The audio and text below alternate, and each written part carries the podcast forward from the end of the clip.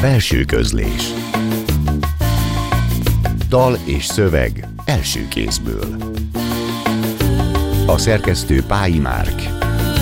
Belső közlés.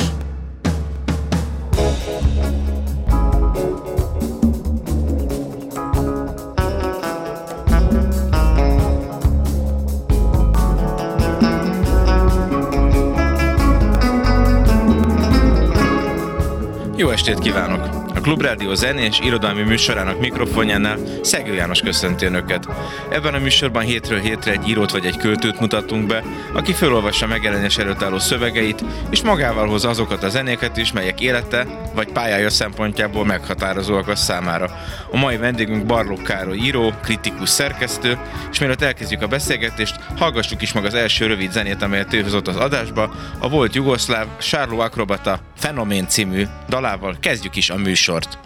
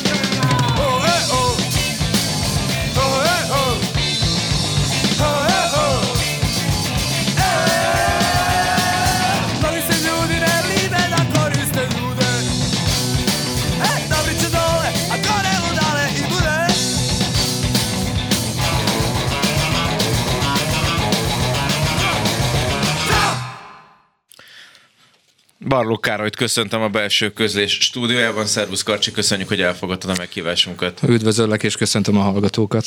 Esetetben az irodalom és a zene sokrétűen függ össze, ezért induljunk is el a zenéktől. Van-e a gyerekkorodnak olyan zenei aláfestés, alapdallama, ami rögtön magával hozza azokat a bizonyos éveket? Hát igazából nagyon nehéz lenne felsorolni, mert uh-huh. hogy az egész gyermekkorom és a, és a szellemi érésem az egy olyan közegben realizálódott, ahol, ahol folyton zene szólt. Apám egy hatalmas nagy zeneőrült a mai napig, és egyszerűen megkerülhetetlen volt uh-huh. az, hogy valamilyen zenével találkozzunk. Hát volt, volt, amit jobban szerettem, és volt, amit kevésbé.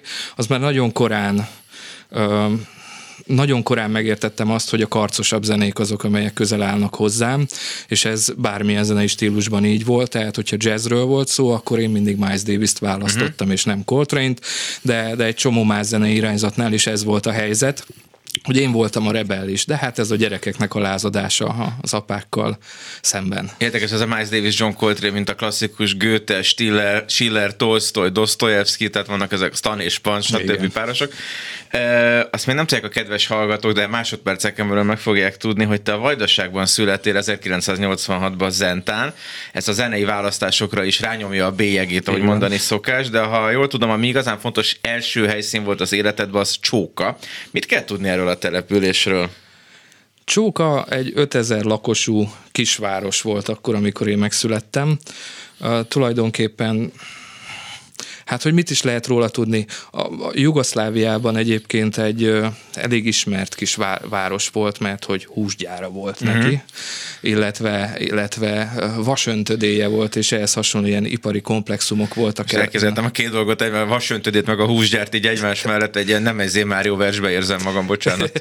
Igen, hát egy kicsit én is így Aha. visszagondolva erre az időszakra, illetve ami miatt nagyon érdekes volt ez a település, hogy szerintem hogy az egy négyzetméterre jutó művészlelkek száma az viszonylag magas volt, hiszen ott élt és munkálkodott egy, egy Fehér Kálmán, aki ugye az, e, a szimpozion nemzetéknek a az egyik jelentős képviselője volt, aztán hát a kortársak között Tóbiás Krisztián is egyébként onnan származik, uh-huh. ugyanakkor a, térképre talán, a kulturális térképre Móra Ferenc által került föl. Móra Ferencnek vannak is csókáról szóló publicisztikái, ezek nyilván ilyen régészeti indítatásból írt szövegek, illetve van egy csókai csóka nevezetű vers, amit az összes létező óvodás eseményen el kellett valakinek szavalnia, sokszor ez a valaki én voltam. Tehát ilyen szempontból csóka egy elég ilyen misztikus kis közeg volt, volt egy zsebkendőnyi kis tava, ami, ami tulajdonképpen olyan volt nekünk, mint hogyha egy tenger lenne, legalábbis uh-huh. mindig úgy beszéltek róla. Egy kicsit talán ilyen túl misztifikált közeg volt, de, de ezzel együtt egy nagyon szerethető közeg. Mostanra sajnos már nem ilyen. És a te archeológiádban is nagyon fontos, úgyhogy idéznék is tőled röviden. Lassan centinként szinte észrevétlenül távolodtam el Csókától, még nem azon kaptam magam, hogy újvidéken mondom, itthon vagyok, éppen ezért tudom, egy tört történet véget érhet, de az elvaratlan szálakat azután is ott folytogálja a szél, egyikbe másikba olykor beleakadunk, egy óvatlan mozdulattal visszafejtjük, majd számolgatjuk a szemeket, nézzük mi hová való. A történet, mint mondtam, véget ér tehát, de a történettel való babrálás az ember természetéből kifolyólag soha. Ezt egyébként egy Bányai János kritikában találtam meg külön ezt az idézetet, Igen. és örültem, hogy Bányai tanár úr a Maxim című kötetedről, majd ki fogunk térni, olyan szép recenziót közölt még annó talán pont a hídba. Utána új vidék lett egy ilyen második második otthon, azt mondhatjuk? Először Zenta. Először Zenta, Zenta nagyon közel van. Igen. Így van. Zenta nagyon közel van Csókához, és Zentán Hát lényegében ott emelték a tétet olyan szempontból, hogy ott színházi élet volt, ott énekelt versek, zenekarok voltak, ott jól működő klubok voltak, és a következő lépésként mindig Zentát szoktam emlegetni, uh-huh. illetve volt egy időszak, amikor talán így a kamaszkoromban így határoztam meg, hogy Csókán lakom, de Zentán élek. Aha. Mert, mert oda jártam át kulturális rendezvényekre, koncertekre és egyebekre, és utána érkezett Újvidék az életembe.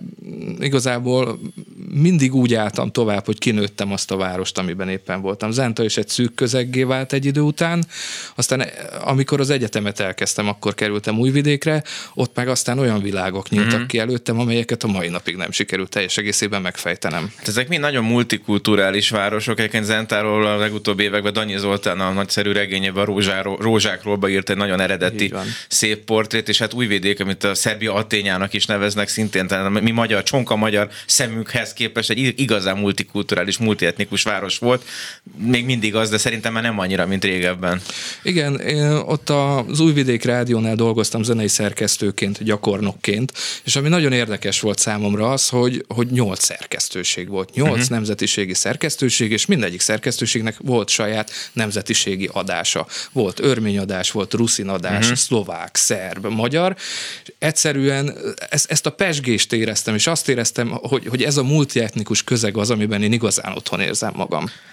A zenei szerkesztő volt, akkor tudod, hogy az adásban a zenéknek fontos dramaturgiai helye van, Így úgyhogy jön is egy újabb pörgős szám, az Elektricsni Orgazamtól szól a Krokodili Dolaze. Jól mondtam? Így van. Akkor hallgassuk is meg. a krokodilok. Jöjjenek.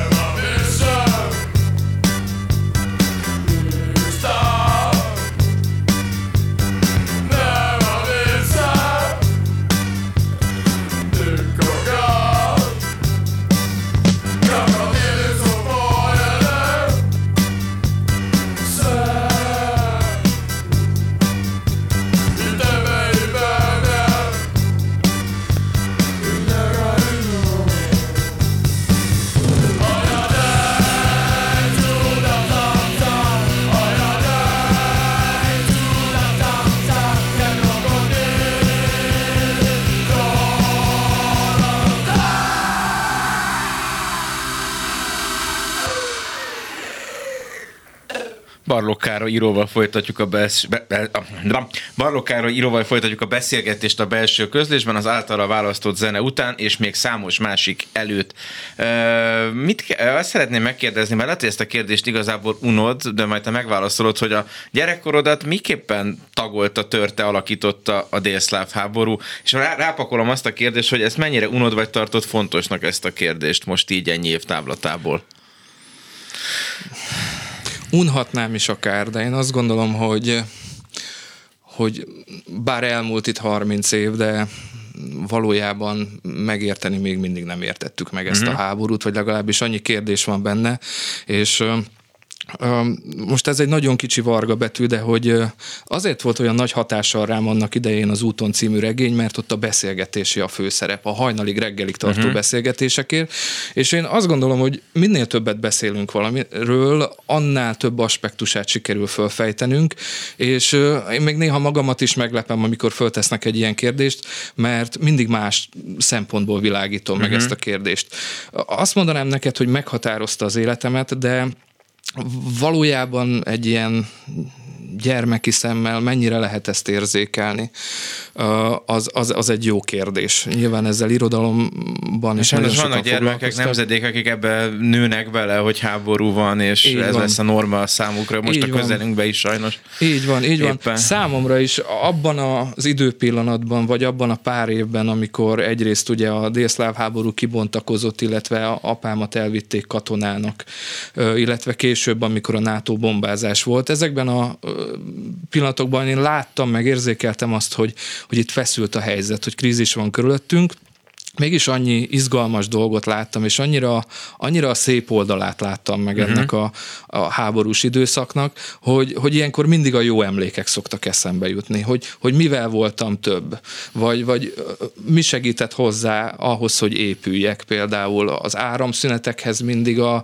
hajnalig tartó kártyázásokat szoktam hozzá kapcsolni, vagy, vagy a, a kerti sütögetéseket, mert nincs áram, leolvad a hűtő, meg uh-huh. kell sütni a húst, ami a hűtőben van. Ez egy alkatról is sokat, sok mindent elárul, azt hiszem, és azért is akartam az emlékeket kérdezni, mert te egy meglehetősen olyan szerző vagy, akinek az önéletrajziság vagy a személyes emlékek meghatározóak. Az előző szép részlet, amit az otthonokról idéztem tőled, az az első Maxim című kötetedből van. Ez 2012-ben jelent meg. Most 12 évvel később hogyan tekintesz az önéletrajziság retorikájára? Úgy is kérdezhetném, hogy mennyire vagy azonos akár emberként, akár íróként, akkori önmagaddal. Milyen ez a belső viszony? Némileg módosult. Továbbra is azt gondolom, hogy fontos az önéletrajziság. Mindig dilemmázok azon, hogy mennyit szabad elárulni a magáról az embernek. Vagy hogy mikor jön el ez a pillanat, amikor már tök mindegy, hogy mit mond, vagy mit lódít, azt valahogy majd az életrajza részének fogják uh-huh. elkönyvelni. Másrészt meg az is egy problematikus kérdés, hogy hogyha ennyire elmondunk magunkról mindent, akkor mennyire válunk sebezhetővé. A sebezhetőség, mint olyan, az megint egy, egy elég érdekes történet, vagy egy érzékeny dolog. Uh-huh. Én ö, mindig azt mondtam, hogy én magamról tudok a legtöbbet, illetve magamról tudok a legtöbbet írni. Persze szeretek kutatni, de mindig izgalmasabb az, hogyha az ember saját magában mélyül el, vagy, vagy, vagy, vagy befelé keres. Vagy átereszti saját magát, mint egy ilyen szűrőn, vagy membránon talán így azt, van. ami jön. Így van, így van. Úgyhogy nálam az önéletrajziság az, az valószínűleg nem egy olyan dolog, ami föl fog oldódni hosszabb távon, meg fog maradni, ha máshogy nem, akkor nyomaiban. Az Mint utóbbi, a homeopátiás gyógyszer. Így van, így van. Az utóbbi időben azért próbálok eltávolodni a, a, a, a, az életrajzi referenciáktól, mert azért érkezhet egy-két kínos kérdés. Az, az a részlet, amit majd hallhatunk az adásban, szerintem az is erre utal. Még arról beszélünk egy kicsit, hogy te, ha jól láttam, akkor hajkukkal indultál, aztán jött a rövid próza, és utána a kisregény, tehát hogy nálad mintha mindig az építkezésen a kisebb elemek egymás mellé rakásán lenne a hangsúly. A munkamódszered változott-e az idők során folyamán? Egy kicsit változott, mert az ember minél idősebb, annál jobban szeret szeret sztorizni, és annál nagyobb keretet kell, hogy válasszon magának ehhez. Én mindig arra törekedtem, hogy, hogy a lehető legkevesebb verbális eszközzel fejezzem ki azt, amit gondolok. Uh-huh. A, a haiku ilyen szempontból egy érdekes játék volt, bár nem gondolom azt, hogy nagyon sikerült volna megragadnom annak a, tehát a haikunak a lényegét, de később is a rövid, rövid próza érdeket, és ez az olvasmány élményeimből is például mindig jobban szerettem Garacit, mint Eszterházit, de nem uh-huh. azért, mert bármi rosszat föl tudnék hozni utóbbinak a, uh-huh utóbbival kapcsolatban, de a rövid forma az mindig nagyon izgalmas volt számomra, és most is uh, tulajdonképpen azon dolgozok mindig, hogy mit lehet leszedni a szövegből. Meglehetősen rövid zenéket is hoztál. Jöjjön is a következő szám, az, annak örülök, mert legkönnyebb ezt kiejteni a mai számlistáról. Idoli Plastika.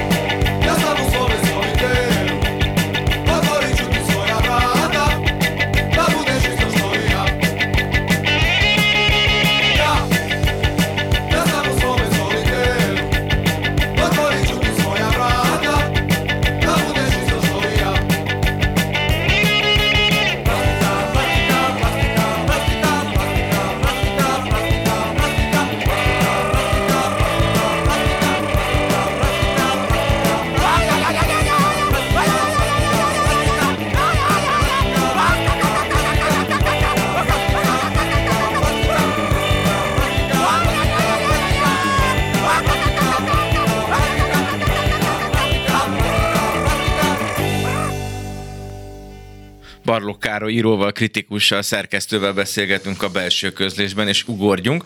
2017-ben jelent meg Kovács Istenke álmodik című kisregényed. Kicsoda Kovács Istenke? Az alterek volt az esti kiadásod, és itt az esti kornélt is behoznám akkor, mint lehetséges szöveghagyományt. Valamilyen szempontból igen. Tehát beszéltünk itt arról itt az elmúlt percekben, hogy, hogy én hogyan vándoroltam a kisebb városokból az egyre nagyobb városokba. Újvidéket is egy idő után kinőttem, vagy nem csak, hogy kinőttem, hanem egyszerűen máshol volt uh-huh. dolgom, de azt úgy éreztem, miután Újvidékről elköltöztem, hogy én még így nem számoltam le Újvidékkel, meg hogy félig meddig ott maradtam, és hát mit csináljon egy író, hogyha mégiscsak le kellene számolni a várossal, és nem költözhet vissza, hogy lejátsza azt a meccset. Megírtam egy olyan alternatív történetet, amiben leszámolok ezzel a várossal, feloldozom Kovács Istenkét, vagy, vagy, vagy Esti Kornélt, vagy Szimbádot. Igen, igen. És, és ö, ö, hagyom, hogy, hogy, hogy végre úgy jöjjenek el onnan, hogy nem köti őket oda semmi. És ez esetleg a saját városhoz való viszonyodat is átkeretezte? Tehát például azóta álmodsz máshogy álmodsz mondjuk új vidékkel? Vagy van esetleg ilyen analitikus vetemedése egy ilyen kötetnek? Az egyik tolnai szövegben azt hiszem, a, talán a pompai szerelmesek egyik darabjában van egy ilyen mondat, hogy hogy ha a rádió bemondja azt, hogy újvidéken esik az eső, tök mindegy, hogy hol van, automatikusan fölnéz az égre, uh-huh. és, és keresi az esőfelhőket. Azért bennem is van egy ilyen, tehát, hogy én így rezonálok újvidékre továbbra uh-huh. is, illetve az ottani történésekre. Csodálom azokat az embereket, akik úgy érkeznek otthonról, hogy újvidéki történeteket hoznak nekem, tehát egyszer szakítani nem tudtam azért ezzel a közeggel, de tény és való, hogy az az újvidék, ami ma újvidékként apostrofálhat található, az már nem egyenlő az én emlékeimben élővel. És Újvidék híres város, minden ablaka a lekváros? Talán ez egy domonkos? Újvidék az olyan város, város? minden ablaka lekváros. Ha már itt tartunk Kosztolányi, meg Tolnai Otto, bár a Tolnai Otto meglep, mert a rövid szövegekről olyan szépen beszéltél, és hát hogyha valakitől nem várod el, hogy hajkút fog írni az életbe, az Tolnai Otto, de hogy az életedben mit jelent a vajdaság irodalmi hagyomány, ami egy nagyon tág, gazdag tenger, ha tetszik, hisz itt a Kosztolányitól a Csátonát, ha már zene és irodalom, egészen a kortás nagyszerű írókig, a megkerülhetetlen Tolnai Otton végálláston keresztül, tehát egy iszonyatosan nagy, csodálatos kontextus, hogy ez neked mennyire nehezítette vagy könnyítette a saját indulásodat? Inkább könnyítette, mert meghozta számomra azt a közelséget, az irodalommal való közelséget, amire szükség volt ahhoz, hogy egyáltalán el tudjak indulni. Én nem terveztem egyébként azt, vagy nem tudom, hogy ezt szokta bárki tervezni, hogy írni fogok valaha, uh-huh. de egyszerűen egy törés vagy egy változás akkor következett be az életemben, amikor a, a Vajdasági Magyar Irodalmi Szemináriumok elindultak az egyetemen, uh-huh. mert hogy akkor hirtelen rájöttem arra, hogy az a, az a világ, ami ezekben a szövegekben ott van, az, az fedésben áll azzal a világgal, ami, amiben én élek, és ahhoz, hogy megértsem a sajátomat, ahhoz ezeket a szövegeket is nézegetnem kell, vagy legalábbis babrálnom kell velük. Nagyon sokszor leírtam, talán meg interjúban is elmondtam már azt, hogy, hogy a vajdasági magyar irodalmat tekintem az saját irodalmamnak. Uh-huh. A, a mai napig azt érzem, hogy, hogy, hogy az az a nyelv, amit, amit a legapróbb részletéig érteni tudok. Uh-huh. Most gondolok itt olyan dolgokra, hogy régen vagy tíz évvel ezelőtt, hát én nagyon sokat jegyzetelek könyvekben, meg húzgálok alá, uh-huh. és olyan formulákat is aláhúztam a könyvekben, melyek itt a közbeszéd részei voltak, mert annyira idegenszerű volt számomra, és annyira nem találkoztam vele. Tudsz egy példát mondani, ha már így előhoztad ezt? Hát itt, a, itt ilyen slang és ehhez hasonló ja, értem, dolgokra értem. kell gondolni, hogy én aláhúztam, hát nézd már milyen talányos uh-huh. kis nyelvi forma, és aztán azt mondták az itteni barátaim, hogy hát ezt minden nap használjuk, ez mitől érdekes neked. De csak máshonnan néztél rá erre a nyelvváltozatra. Így van, így van, így van. És, és a vajdaság irodalommal kapcsolatban mindig, mindig azt éreztem, hogy, hogy az az a nyelv, amit én beszélek, a, ami az anyanyelvem. Tehát mondhatnám ezt, hogy a vajdasági magyar az én anyanyelvem, uh-huh. és a magyarországi magyar, vagy a, vagy a nyelvi standard, az pedig egy az pedig egy félig meddig tanult, vagy legalábbis a anyanyelvet korrigáló változat. És mi helyzet a szerb irodalommal, vagy a szerb nyelvű irodalommal, az például miképpen része a te nyelviségednek? Olvasok szerbirodalmat, folyamatosan követem ezt, hogy a, azt, hogy a kortás szerbirodalomban mi történik a, a, értelemszerűen a magyar irodalmon keresztül ismertem mm. meg, tehát a vajdasági magyar irodalmon keresztül ismertem meg a, a, a szerb irodalmat, illetve a horvát irodalmat is. Mindig egy izgalmas történet volt számomra az, hogy mi az, amit a szerb irodalomban bevállalnak, vagy mi az, amivel előbb járnak, vagy mi az, amivel éppen például a, a, a, a narratológiában le vannak maradva, uh-huh. szépen fogalmazva a magyar irodalomhoz képest. Tehát, hogy én mindig így ilyen komparatív szemlélettel nézem a két irodalmat uh-huh. egymás mellett. Az utóbbi időben kevésbé, de, de korábban ugye fordítottam is, és akkor meg hát azért résen kellett lenni. És az derült ki az előbbi elmondásodból, hogy az egyetemen kezdtél el írni ezek szerint szépirodalmi szövegeket? Ilyen viszonylag későn ezek szerint, mert meg annyi vendégem volt, aki már itt a, a óvodai szövegeiről tudott áradozni. Hát nálam ez ilyen érdekesen alakult, hogy, hogy igen, az egyetemi éveim végén kezdtem el írni, de a középiskolai éveim végén kezdtem el olvasni, mert hogy előtte így igazából az irodalomhoz mm. semmilyen viszony nem fűzött, és aztán meg hirtelen nagyon gyorsan és nagyon koncentráltan kezdtem el foglalkozni vele. A Radnicska Kontrolla TVU Koloru című száma után folytatjuk a beszélgetést a stúdióban Barló Károlyal, hogy milyen zenék jöttek, vagy vannak, az pedig az adásunk utolsó blokkjába fogjuk ilyen zenebutik, zenehíd jelleggel kibontani, de most jöjjön akkor a Radnicska Kontrolla TVO Koloru című száma.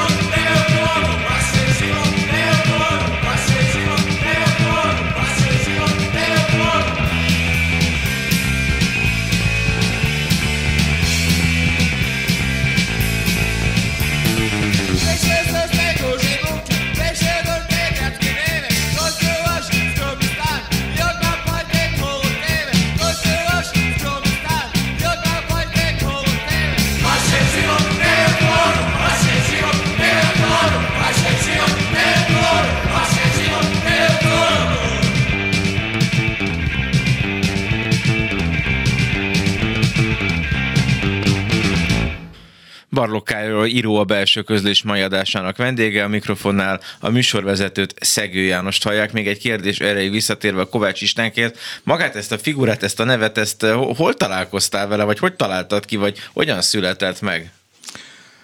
Hát most nem tudom, hogy elárultam-e már ezt a titkot, de Garaci Lászlótól származik. Talán a Gyarmati nőben van egy olyan történet, ahol hát most elbizonytalanodtam, mert nem biztos, hogy egy armatinőben, de valahol Garacinál olvastam azt, hogy a, a Kovácsról, mint tucat névről. Uh-huh. Illetve a Mintha élnélben olvastam Istenkéről, az imbecil gyerekről, akit mindenki megvert az iskolába. És akkor összeraktad a kettőt? Én összeraktam a kettőt, mert egyrészt ugye valahogy a tucatot és, a, és az egyediséget akartam összebékíteni egymással, az esetlegességet ö, és a kimértséget. Tehát egy olyan alkot akartam létrehozni, aki valójában nem tudja magáról, hogy, hogy mi dolga van a világban, meg azt se tudja, hogy hogyan keve, ö, kezelje a világnak a dolgait. Egy kicsit olyan alakról van szó, mint amilyen én voltam vagy vagyok. Igen, ebben van egy rácsodálkozás, egy reflexió, vagy irónia, valami kis melankólia, és, és ennek egy ilyen nagyon szép, szép kevertse. A harmadik könyvedet pedig, mint eleve a mi műsorunkban is írtad volna, a címe E per, tehát egy E betű és egy perjel, amit akár strawberry-nek is fordíthatnék. A címe szerint pedig egyenesen soundtrack próza, ennyiben mindenképpen gyümölcsöző. Itt a zene és a szöveg radikálisan egymásba kapcsolódik. Hogyan írtad ezt a könyvet, milyen módszered volt, és hogy, hogy találtad ki ezt a kettős kötésű könyvet? Úgy indult az az egész történet, hogy a Szalai Zoli barátom, aki akkor az irodalmi szemlének a főszerkesztője volt, nem, meg felvidéki író. Felvidéki író. Csak hogy ezeket a így részeket van. egy kicsit mozgassuk össze. Ugráljunk egy kicsit Így térben. van, így van, így van, Re- rehabilitáljuk a dolgokat egy így kicsit.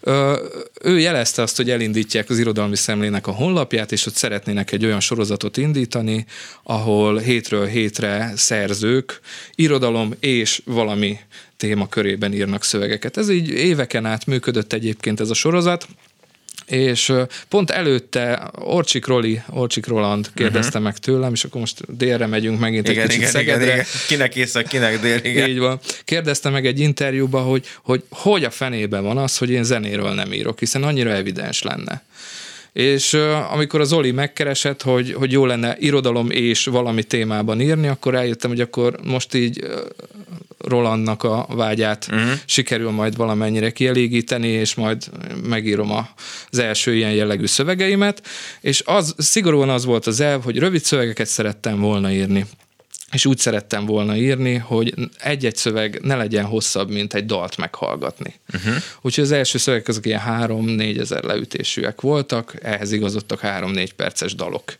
És egy idő után annyira megtetszett ez a játék, és annyira inspirált engem az, hogy zenére kell szöveget írni, hogy egyszerűen nem tudtam másban gondolkodni. Uh-huh. Folyamatosan eszembe jutottak történetek, eszembe jutottak témák, és dalokról úgy kezdtem el gondolkodni, hogy fú, ebből is milyen jó rövid próza lenne, és így haladtam az időben, aztán egy idő után meguntam azt, hogy, hogy egyes szem első személyben beszélek, akkor menjünk át E per kettőbe, uh-huh. aztán mikor az is egy kicsit uncsivá vált, meg nehézé is, mert az a legnehezebb igazából E per kettőben Igen. írni, akkor, akkor váltottam E per háromba, és úgy játszadoztam a szöveggel, és csak azt vettem észre, hogy van egy kötet összeállt gyakorlatilag. Azért jó, amit mondasz, mert másokat például, hogy meg nehezíti vagy szűkíti az írást, hogyha van egy zene, mert megakasztja valahogyan annak a szabad áramlását, téged meg éppen, hogy megtermékenyített ezek szerint. Arra voltam kíváncsi, hogy hányféle viszonyulásom van nekem a zenéhez. Tehát onnantól kezdve, hogy mint szövegértő ember miért hallgatok zenét, odáig, hogy mint zeneértő ember miért hallgatok zenét, egészen addig, hogy egyáltalán a zenének mi a fészkes fene köze van az életemhez. Tehát, hogy ezeket a viszonyulásokat szerettem volna megérteni, fölfejteni, és hát ebből lett ez a játék. Meg az Orcsik Roland egy fontos dologra tapintott rá, számított, amikor a Mándíven mondta Bereményi Géza nagyapjának, hogy irigyli a Bereményi Gézet, mert annyira telekitéren lakik, hogy soha nem kell írni a telekitéről, aztán eltelt néhány év, és az Eldorádót, meg a magyar Copperfieldet is köszönhetően pont azt a teret írta meg, aminek te a közelébe dolgoztál sokáig egy iskolában, mi ott is találkoztunk, nekem a munkahelyen van közel azon a környéken, hogy ez időbe telett még megtörtént. Most viszont egy olyan részletet fogunk hallani egy friss szövegedből, ami ha jól tudom, még senkinek nem mutattál meg eh, előttünk, olyan nagyon szépen köszönjük. Úgyhogy erről mi az, amit előzetesen mondanál esetleg ilyen felkonf jelleggel? Hát felkonf jelleggel annyit mondanék, hogy egy meghatározó élmény volt, olvasmány élmény volt számomra, a Térei Jánosnak a Protokoll című könyve. Azért, mert hogy elhitette velem azt, hogy ő benfentes a, hivatal, a hivatalokban, és ilyen módon ismeri ezeknek a hivataloknak a nyelvezetét, az ottani uh-huh. különböző emberi viszonyokat, és nagyon irigy voltam, mert hogy szerettem volna én is megismerni ezt a hivatalnok létet, és szerettem volna ö, ilyen dimenzióban történetet működtetni, aztán elmúlt pár év, felszettem némi tapasztalatot, hivatalban uh-huh. is, mhm. és rájöttem, hogy, hogy igazából nekem is kellene írnom egy hivatalnok regényt. Ezen dolgozom egy ideje, kisebb-nagyobb fennakadásokkal, kisebb-nagyobb dilemmákkal, és hát lényegében most már így látom azt, hogy mi lesz belőle. Ezért merem megmutatni. Nagyon szépen köszönjük, akkor megkérnek, hogy állj elő a farbával. Jöjjön most egy részlet egy még nem hallott írás alatt lévő műtől, műből, Barlok Károlytól. Ebéd után keresztes államtitkár kabinetfőnöke hív. Arra kér, azonnal menjek át az irodájába. Hideg vizet lögybülök az arcomra, fogat mosok, és zakóba bújok, a szarok bele arckifejezést magabiztosra cserélem. Kopogok az ajtaján, de nem jön válasz. Kopogok újra, semmi. Benyitok. Tamás, a kabinetfőnök csukott szemmel fekszik az irodájába egyáltalán nem illő olajzöld kanapén, a fülében headset.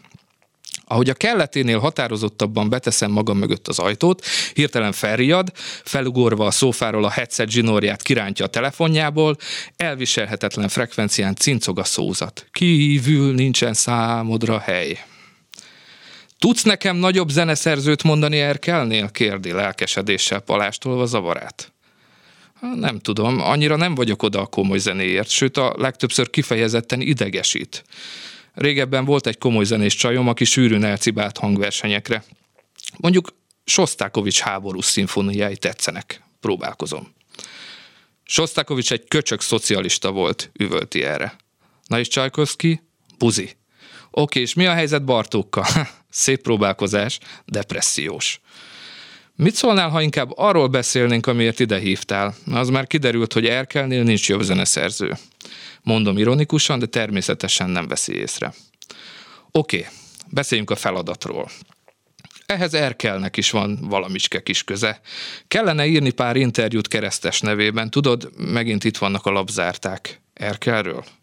Na, ne legyél már hülye, népszavazás de az már az emberek könyökén jön ki. Hát nem baj az, legalább megjegyzik, hogy mire kell szavazniuk. A lényeg, hogy most ne direktben nyomjuk a propagandát, hanem helyezzük ezt az egész népszavazást egy nagyobb perspektívába. Hmm, nemzet? Ahogy mondod, leporolhatnánk a Katának azt a korábbi beszédét, tudod, amit keresztes Erdélyben mondott el. Aha, minden magyar felelős, minden magyar ér, és az ehhez hasonló fasságok. Na-na, azért vigyázz a szádra. Szóval Nemzeti összetartozás. Mindenhová mehet a szokásos karakterszám, és lehetőség szerint most egy kicsit variáljuk át, hogy melyik lapnak milyen hangvételű interjú megy. De tudod már, te ezt ügyes fiú vagy. Na, hajrá! Tamással beszélgetni körülbelül olyan, mintha meglékelnék a koponyám és citromlevet facsarnának az agyamra. Az esetek többségében valami orbitális baromsággal indítja a társalgást, és nem nyugszik egészen addig, amíg a beszélgető partnere el nem ismeri, hogy neki van igaza. Kezdetben nehezen tudtam elviselni ezeket a beszélgetéseket, és miután kifordultam az irodájából, rendszerint a mosdó felé vettem az irányt, ahol feszültség levezetésként beleöklöztem párat a slozi ajtajába.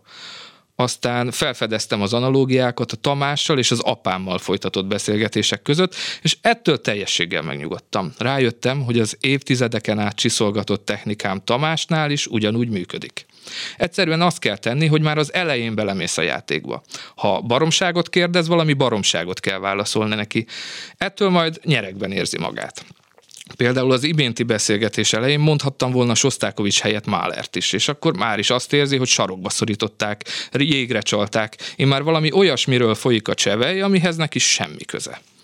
Fontos, hogy a butaságban mindvégig következetesek maradjunk, és az eszmecsere teljes ideje alatt hagyjuk magunkat, magunkon a gyermeki naivitás álcáját. Csodálkozzunk rá arra, amit mond, és ehhez hasonlók. De arra roppantul ügyeljünk, hogy miközben őt jégre csaljuk, mi magunk nem merészkedjünk annyira be, nehogy beszakadjon alattunk, és a saját játékunk áldozatává váljunk. Nem mondom, hogy ezúttal csont nélkül sikerült a manőver, de a célomat végső soron elértem. A beszélgetésünk nem volt hosszabb az elviselhetőnél, viszonylag gyorsan a szükséges információ birtokába jutottam, és mostanra már csak egy dolog miatt van hány ingerem, a gondolattól, hogy hét cikket kell írnom a nemzeti összetartozásról. A mai napon annyira nem vagyok kreatív hogy már az első, annyira nem vagyok kreatív, hogy már az első cikk címadásánál elsütöm kataszlogenét, mely az is lehet, hogy tulajdonképpen az alaptörvényből származik. Hosszasan tépelődöm, keresztes bőrébe bújva azon, hogy a 21. századi Európa tévesen az értémsemlegesség elvét vallja, Velük szemben mi vagyunk a faszagyerekek, mert mi a nemzeti és az európai értékekben hiszünk. Ezt követően keresztes államtitkár úr egy teátrális gesztussal tövik tolja a mutatóját a rajtunk, az Európai Bizottság által ejtett sebbe, durcásan mondja akár egy ovis, hogy a bizottság el akarja vonni a nemzetektől a döntési jogokat, és ezzel a feje tetejére kívánják állítani Európát. Majd jön egy habzószájú kirohanás arról, hogy elutasítjuk a menekültek, pardon, illegális bevándorlók kvóták szerinti szétosztását, végül államtitkárunk az igazság csillogó szemű kapitányaként heroikus, de a cikk természeténél fogva néma zenekísérettel sommázza az eddig elmondottakat. Szeretnénk, ha Magyarország megmaradna magyarnak, és jövőnk a keresztény kultúra értékrendszere szerint alakulna. Miután elkészülök a hét verzióban megírandó szöveg prototípusával, cigizni megyek, ám előtte nyomtató papírból pofás kis táblát készítek, hányni mentem, rögtön jövök felirattal, és kihelyezem az asztalomra.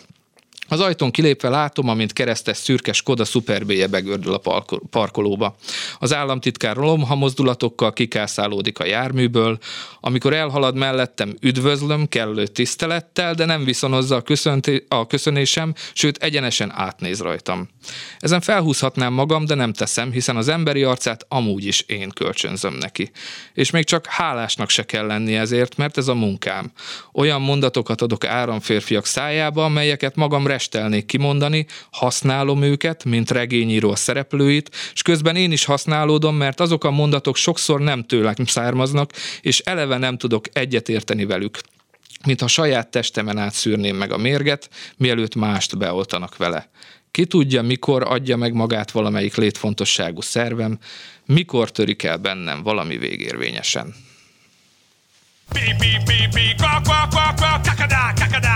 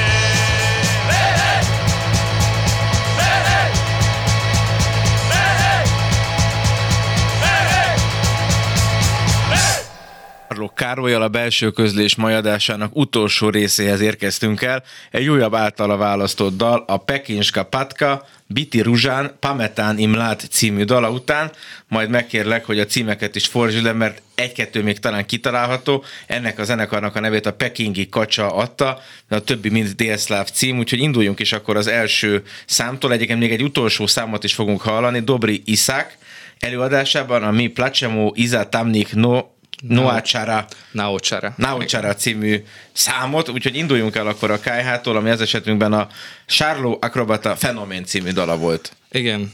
Uh, igazából ezeket a dalokat egy ilyen láthatatlan szár azért összefogja. Mindegyikben van egy kis önmeghatározás. Tulajdonképpen ugye a, a a lázadó generációnak az önmeghatározása, hogy mit tartunk értéknek, mit nem tartunk értéknek. Ez egy nagyon szerencsés időpontban születtek ezek a dalok, már olyan szempontból, hogy az előadók, akik ezeket a dalokat játszották, itt megérezték azt, hogy, hogy egy kicsit, mint hogyha a, tágasabbá válna a levegő, és egy kicsit nagyobb tér mutatkozna a, arra, hogy, hogy, hogy kibontakozzanak. Ugyanakkor talán az egyik előadó az, az egy interjúban el is mondta azt, hogy, hogy amint azt érezték, hogy, hogy most itt végre lovon vannak, és akkor megvalósíthatják a, a, az új hullámos álmaikat, egyszer csak jött a hír, hogy meghalt Tito, és megint elkezdett beszűkülni uh-huh. Jugoszlávia, és utána tudjuk, hogy ennek mi lett a végkifejlete, beszéltünk is néhány szót erről. Igen, tehát ezek a 70-es évek végétől induló zenekarok, ha jól rakom, akkor így össze. Van, így van, a 70-es évek végén indultak, 78-79-ben, és a legtöbbjük az, az egy album erejéig létezett, tehát 80-81-ben megjelentek ezek a lemezek, és utána ezek a formációk így feloszlottak, megszűntek. Az, ami összeköti ezeket a dalokat, és ami az önmeghatározás, hogy a, a normalitással szemben mindig a, a a, a, hogy mondjam, a hülyeséget, vagy, a, vagy a, a, a, az imbecilséget, vagy ehhez hasonló uh-huh. dolgokat határozza meg. Tehát, hogy Alternatív regiszterek, hogy Havas Réti József könyvcímét idézem. Így van, így van. Ez nekem is eszembe jutott épp így a napokban. Uh-huh. Uh, tehát, hogy tehát egy másfajta értékrendszert mutatnak föl, és azt próbálják megmutatni, hogy ebben a koordinátorrendszerben ők mennyire otthonosan mozognak, és ők sokkal jobban értik a világot, mint azok, akik a normalitás szabályai szerint próbálnak értelmezni. A Radnicska Controlla az mit jelent egy együttes névként? A Radnicska Controlla tulajdonképpen a munkahelyeken, amikor a, a munkavállalókat, például a szalaggyári Aha. munkásokat ellenőrzik, akár megfújatják őket uh-huh. izé, szondával vagy egyebek, tulajdonképpen ezek a kontrollerek, akik, ja. akik a munkaerőt ellenőrzik. Bocsáss meg, hogy a szabadba vágtam, csak gondoltam, hogy megkérdezlek akkor erről ilyen szerb nyelvlecke jellege. Igen, igen, igen. De mondj nyugodtan akkor, hogy mik azok, amik így egy-egy egy zenekarról vagy dalról így, így még külön fontosak a, például. Ugye az első három dal, amit hallottunk, ott a Sárló Akrobata, a, az Elektricsné Orgazem, meg az Idoli nevű zenekar uh-huh. volt, ők egyszerre indultak el, megjelent egy ö, ö, válogatás lemez, vagy egy ilyen split lemez, ahol a három zenekarnak dalai ö, ö, szólaltak meg. Ez és a Split ezúttal nem a horvát tengerparti nem, város, nem, nem. Bocsánat. És Paket Arrangement néven ment ez a lemez, és a, a, ahhoz képest, hogy egyébként a New Wave, mint olyan, akkor még Jugoszláviában kevésbé volt ismert, ez uh-huh. a mhm. lemez a hatalmas nagy eredményeket ért el. Tehát ez egy kultusz lemezszé vált, és a mai napig ez egy kultikus lemez, nagyon drágán beszerezhető, és, és, és aki, aki egyébként nyúvével meg punkkal foglalkozik, általában itt kezdi a, a vizsgálódásait, és akkor ebből ugye kibontakoztak az egyéni lemezei ennek a három zenekarnak, a Sárló Akrobatának kizárólag egy lemeze jelent meg, aztán ilyen, főleg ego miatt, de sok minden más miatt is széthullott a zenekar, és úgy robbant szét, hogy, hogy, hogy értéket teremtett, és csomó másik nagyon értékes zenekar uh-huh. jött létre a, a tetemén a Sárló Akrobatának. E, igazából a, talán ezt mondtam is így off-record, hogy, hogy nekem azért izgalmas az egész New Wave, ami Jugoszláviában működött, mert ebben volt egy ilyen őszinte kísérletező szellem. Uh-huh. És és ez a kísérletező szellem ez engem mindig is érdekelt a zenében.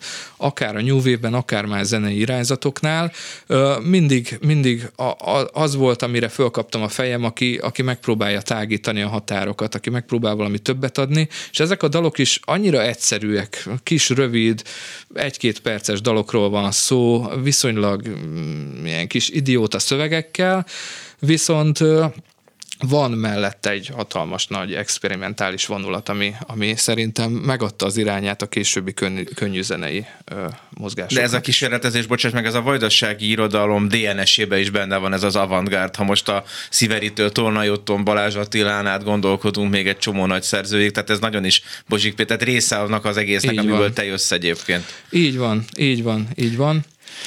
És valamit erről a pekingi kacsáról így a vacsora időn már túl, ha mondanál még nekünk, meg a Dobri Iszákról zárásképp. Igen, a, a Pekiska Patka, ők egy újvidéki zenekar, tulajdonképpen a Csonta, ő jelenleg a, hát valami nagyon fejlett nyugati országban ö, informatikusként dolgozik. A 70-es években ő kint volt a nagynényénél Londonba, és ő hazahozta a punkot újvidékre. Uh-huh. Tehát ő, ő volt a punk a nagykövete, és egyből berobbantak azzal a zenével, amit ők csináltak. Csonta sokáig ott egy ilyen technika, tehát hogy egy műszaki iskolában informatika tanárként dolgozott, és mellette öltönyben, zakóban megőrült a színpadon, mint a Hammer Feri mostanában Aha. lopunk koncerteken, tehát ő tipikusan ez a ti, ö, ember volt. És a Dobri Iszák, aki pedig egy embernek a neve, róla még egy mondat. Igen. Dobri Iszák, ő egy nisi ö, zenekar, ők ezt a, a Joy Division féle, kicsit sötéte sötétebb, gótikusabb zenét hozták be a, a szerb köztudatba. Köszönöm szépen ezt a zenei egyveleget. Az, hogy milyen hangszeren játszol, azt még áruld el nekünk gyorsan. Gitáron, basszusgitáron és zongorán. Nagyon szépen köszönöm ezt az információt is Barló Károly írónak, kritikusnak és zenei szerkesztőnek, aki a mai vendégünk volt a belső közlésben, és felolvasta ezt a megjelenés előtt álló szövegét, valamint megmutatta ezeket a nekünk teljesen ismeretlen és nagyon klassz zenéket is. Köszönjük szépen, Karcsi, és minden jót kívánok. Köszönöm, hogy itt lehettem. Én most búcsúzom a szerkesztő Pályi Márk és a mérnök Csorba László nevében, és megköszönöm a figyelmüket, és további szép estét kívánok. A műsorvezetőt Szeg János hallották, és jön az utolsó szám.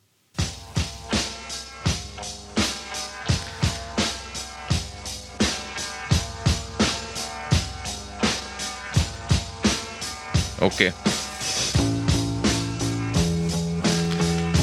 Most ég a piros, de nem vagyunk adásban.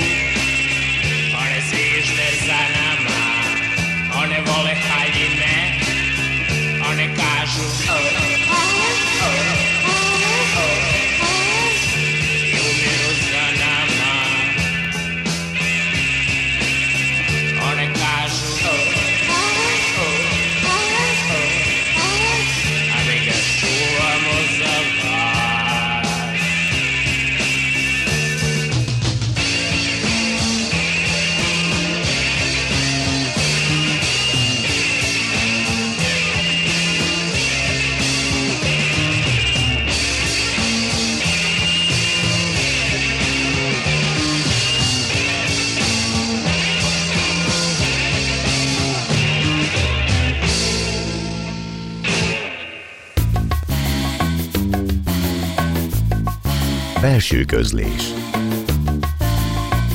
Dal és szöveg első kézből. A szerkesztő Pályi Márk. Belső közlés